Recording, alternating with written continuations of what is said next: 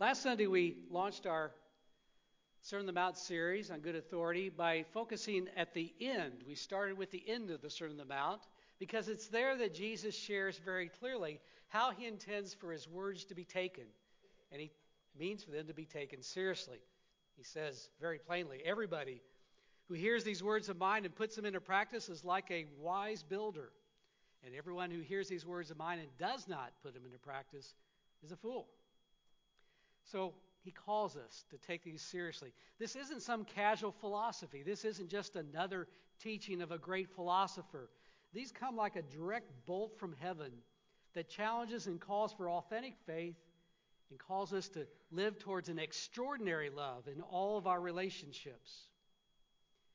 We shared last Sunday also how Matthew, the writer of the gospel with this Sermon on the Mount, sees Jesus as the completion of what Moses started. That the Sermon on the Mount is the fulfillment of all that's contained in the Torah, in the first five books of the Old Testament. So, again, I'm encouraging you to let these words be ingrained in your hearts. I can't imagine any more important words to put into our hearts and minds than these words directly from Jesus. It declares what the kingdom's about. So, again, I'm offering you a couple challenges. One is try to reread the Sermon on the Mount each week. And I would encourage you, when it's possible, to recite them out loud because these were words written for the ear and not for the eye. And for those of you that want extra credit, I invite you to memorize the Sermon on the Mount. It is possible. It can be recited in 12 minutes and 30 seconds. And anybody who's willing to take up that challenge, and even if you come close to reciting those, I will take you to a nice dinner, all right? Deal. Now, the Beatitudes are not something that you'd want to post out in the churchyard. It's not going to draw people into the church. Matter of fact, it has some history of actually turning people away when they've not interpreted these words well and put them into their proper context. If you take them at face value, this is not a Jesus you want to follow.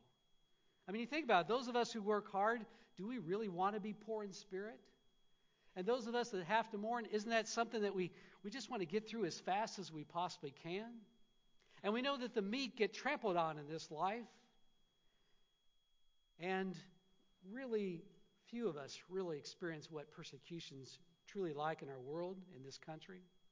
So, why does Jesus start this Sermon on the Mount with these words, these confusing words? So, I want us to try to picture the audience that would have been there when Jesus shared that sermon on that hill just north of the Sea of Galilee. And the first thing you need to take note of is that this place, the crowd that he is speaking to, are miles away from Jerusalem, which is the political and religious center of Israel, of Palestine in that day. There's some 70 miles as the crow flies in many days' travel by foot through the footpaths and rocky terrain they were far removed. They were not the power center. So people lived a more simple life. They tended to be less educated. There was less economic opportunity. And yet they were just as oppressed under the Roman authorities as anyone else. About the only advantage of that authority was that there was a relative peace throughout the Roman Empire. But even in this remote area, the Romans couldn't be everywhere. So they still were victims to bandits and thieves. And imagine who was in that crowd. I mean, we, we know who was in that crowd. The people following Jesus around, looking for miracles. They brought to him the lame, the blind, the paralyzed, those who were sick, and those who were diseased, in search of help. And they were also in search of hope. Because they heard that this Jesus speaks with a new authority, not like the Pharisees with all their legalisms and such a focus on ritual. He shared a fresh word, an exciting word. And the words that he shared were a different kind of thinking about God. This God doesn't punish people through sickness for their sin. This God is not one who smiles and favors the wealthy. This is a word, a fresh word. So the Beatitudes were good news to that crowd that gathered on that hill that Jesus spoke. They shared fresh news, and God understood their challenges. And they were promised to be part of the kingdom of God now. and future blessings were also promised as well. Now, the Beatitudes may not sound like good news to us, but I want to try something. So, would you stand when I share a statement that you can say speaks to me? So, would you stand or remain standing if you can recall a time when life knocked you down so hard that you would have trouble believing things would get better? Would you stand, please? Would you stand if you've experienced grief from the loss of someone precious to you so much that you feel there's a part of you missing? Please stand and remain standing. Stand if you found yourself in a new place or a new circumstance in your life and you lost all confidence in yourself for a period of time. Stand if you have ever found your integrity challenged by a situation asking you to compromise your values and you realize you're ris- risking your future if you stand true to what you believe. Stand if you felt disillusioned or overwhelmed by an injustice in this world and you feel the promises, you feel powerless to make things the way you ought to, they ought to be. And finally, stand if you've been ridiculed for your beliefs or you feel afraid to speak your mind because of what you might lose if you do. Any of you not standing, you're fortunate. But would you stand with us also? Because when you've been in those times, even if it was temporary, these words become good news to you. We're going to put on the screen the translation of the Beatitudes by N.T. Wright. I think he captures well. So, what we're going to do, I'm going to ask Pastor Aaron to help me read that. I'll read the pastor parts. And then, those of you that are on the left, your left, follow me and recite those. And those that are on the right, your right, follow Aaron. And would you kind of turn towards each other and share this good news towards each other? Okay, ready? When Jesus saw the crowds, he went up the hillside and sat down. His disciples came to him, and he took a deep breath and began his teaching. Wonderful news for the poor in spirit. The kingdom of heaven is yours. Wonderful news for the mourners. You're going to be comforted. Wonderful news for the meek. You're going to inherit the earth. Wonderful news for those who hunger and thirst for God's justice. You are going to. Wonderful news for the merciful. You'll receive mercy yourselves. Wonderful news for the pure in heart. You will see God. Wonderful news for the peacemakers.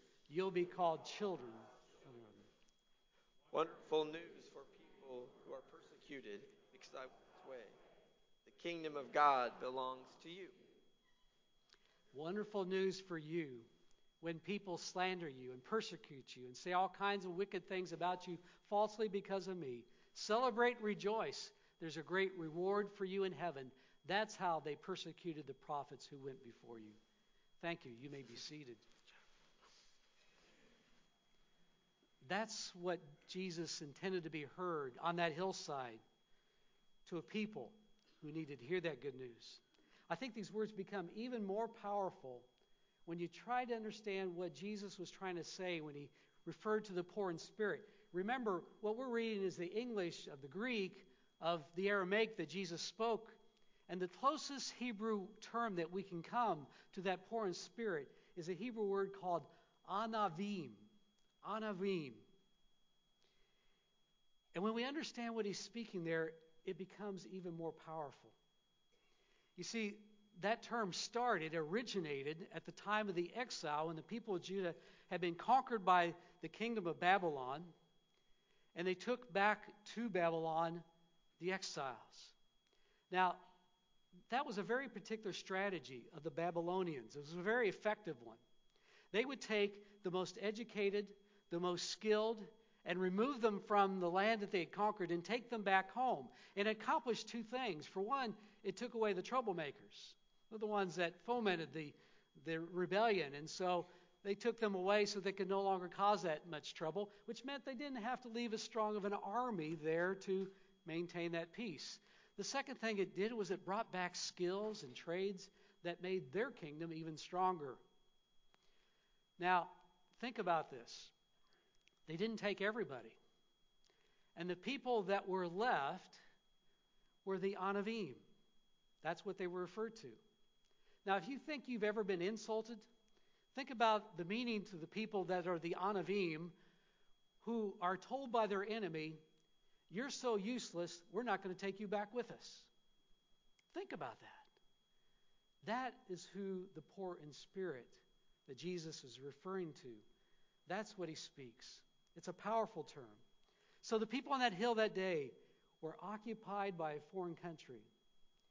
They were poor, they were marginalized. And Jesus starts by blessing them and saying, Blessed are the Anavim. And he said it in the present tense, which means that they're part of the kingdom now, not just in the future. Dallas Willard actually refers to the Anavim as the spiritual losers. So that makes it hard for us to hear the Beatitudes, doesn't it? I mean, none of us want to think of ourselves as losers. Uh, if you stood, then you know that there are times that we do feel like a spiritual loser. We have been in those Anavim moments. And the reality is that in our world, there's only so much room at the top. There's only so many people that can be at the top. We live in a world where nearly half of our population, almost 3 billion people, make less than $2.50 a day. 80% of this world makes $10 or less a day. There's a lot more losers in life than there are winners. And that good news goes to them. And it goes to us when we have those times. So I encourage you to recall those Anavim moments, moments and, and hear the good news for you when you've had those times. Those times when you were not chosen for that team, or when you're not invited to that party, or when you struggled to find that circle of friends, or those leaner economic times that you had when it seemed every time you just started to get a little bit put away, something would go wrong and snatch that back up. We've all had those times. And sometimes it's just our health, one thing after another.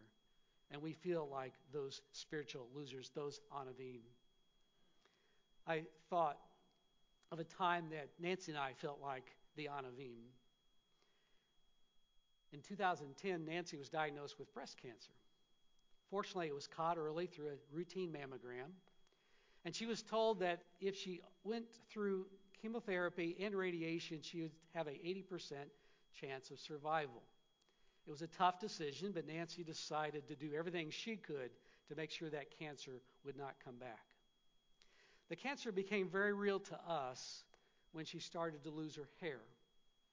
And so, to avoid the indignity of watching that happen slowly, she decided to have her head shaved, and we went to do that at a wig shop in the south side of Indianapolis. There's a couple places in Indianapolis that specifically for cancer patients, focus on that at least. And so we went that day, and she had her head shaved and was fitted with a couple wigs, one of which would have to be ordered, but the one that she looked best in, she was able to wear out of that store. We decided to go have lunch, and we went to one of our favorite Thai restaurants. Now, I don't know why, but for some reason during that time, Thai food was comforting to us. We ate Thai a lot. So we went to that restaurant and sat down started to look at the menu when another patron who had already finished eating got up and was getting ready to leave, and they stopped and they looked at Nancy, and she said, I just love your hair. Where did that come from? And she left, and Nancy and I just looked at each other and smiled because she didn't have a clue what Nancy had just gone through. It was like God sent her as an angel from heaven to say just what she needed to hear at that time. It brought tears to our eyes and brought a little humor to a day that was very tense and difficult for us. Well, God blessed us in many ways like that during that time. Matter of fact, we even found ways to have a little fun with it. Because later that year, when Nancy had completed all of her chemotherapy treatments, her hair had not started growing back yet, but we were invited to go to her son's destination wedding in Las Vegas. It happened to be on Halloween weekend.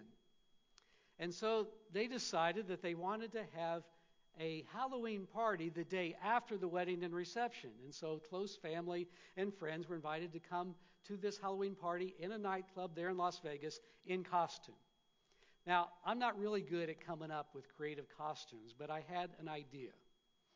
Given, given my lack of hair and Nancy's current state of baldness at that time, we decided to go as each other. So Nancy got an eyeliner pencil and penciled in a little hair on the sides. I actually had a little facial hair at the time, so she put a little Fu Manchu thing going there. She put on one of my IU long sleeve shirts. We went to Goodwill and bought me a dress. I shaved my facial hair and put on her wig. I love to tell you, she's a much better looking man than I am a woman. but we went into that nightclub our family, we didn't tell anybody what we were doing. Their jaws just dropped. They were stunned. They just kept staring at us. But you know, it was a very healthy thing to do because they had not quite come to terms with Nancy's cancer. They still worried about her future. And for them to see us deciding that we're not going to let this disease break our spirits was such a blessing to them. So, when you have those Anavim moments, know that God does bless the poor in spirit. Jesus intended that kind of hope to the people who gathered on that hill for that Sermon on the Mount. They were a gathered mass who had found life difficult, and they were offered blessing by Jesus, especially to those who remained faithful in spite of their difficult circumstances. Granted, most of those promises are future promises. You may notice when you read these Beatitudes, blessed are, will be those, blessed are those who are born, for they will be comforted. Blessed are the meek, for they will inherit the earth. Blessed are those who seek justice, because they will be satisfied. And blessed are the peacemakers, for they will be children of God. But notice that the first and last are present tense, which tells us that these are a present and a future reality, which is the gospel. That as we live into Jesus' words, as we trust in what he has for us and those promises, we get a taste of the kingdom now. It's not complete, it's not perfect, there's still much more to be accomplished, but it begins here. And that's what he was saying to those people for whom life was so difficult. So if you're frustrated by the way the world is, you continue to see injustice, hang in there. Continue to do the right thing. Know that everything that might seem like a futile effort is somehow used by God in His mysterious way as a building block for the kingdom of God that begins here and will be fulfilled and completed someday into the future. So keep striving for justice. Continue to offer mercy, trusting that mercy will be returned. Do that right thing regardless of the reward be a peacemaker in a world that seems to still love violence. Be prepared for ridicule, for the kingdom of God is yours now and will be. Let's pray. Lord, we do lift up anyone now who's in one of those Anavim moments where they feel poor in spirit, where they are struggling. May they feel your presence right now. May they be lifted up and hang on to the hope that Jesus offers to us just as he did to those people on that hill long ago. In the name of your Son, Jesus Christ, we do pray. Amen.